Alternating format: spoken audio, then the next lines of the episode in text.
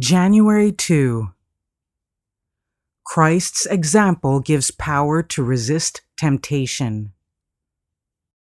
It came to pass that Jesus also was baptized, and while he prayed, the heaven was opened, and the Holy Spirit descended in bodily form like a dove upon him, and a voice came from heaven which said, You are my beloved Son, in you I am well pleased.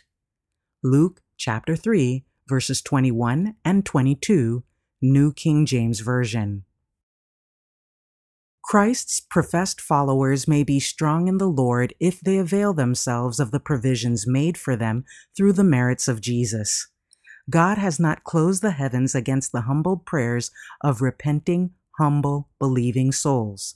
The humble, simple, earnest, persevering prayer of the faithful one will now penetrate heaven as surely as did the prayer of Christ when he was baptized. Heaven opened to his prayer, and this shows us that we may be reconciled to God and that communication is established between God and us through the righteousness of our Lord and Savior.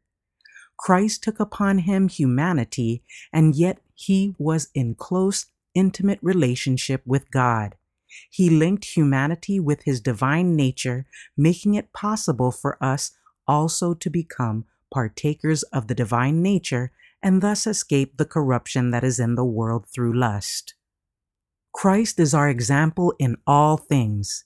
In response to his prayer to his Father, heaven was opened, and the Spirit descended like a dove and abode upon him.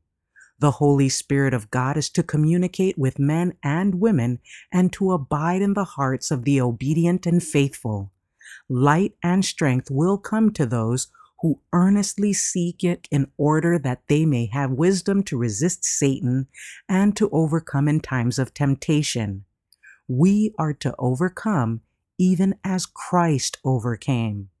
Jesus opened his public mission with fervent prayer, and his example makes manifest the fact that prayer is necessary in order to lead a successful Christian life.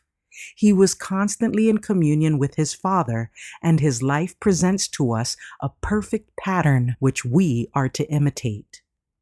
We are dependent upon God for success in living the Christian life, and Christ's example opens before us the path by which we may come to a never failing source of strength, from which we may draw grace and power to resist the enemy and to come off victorious.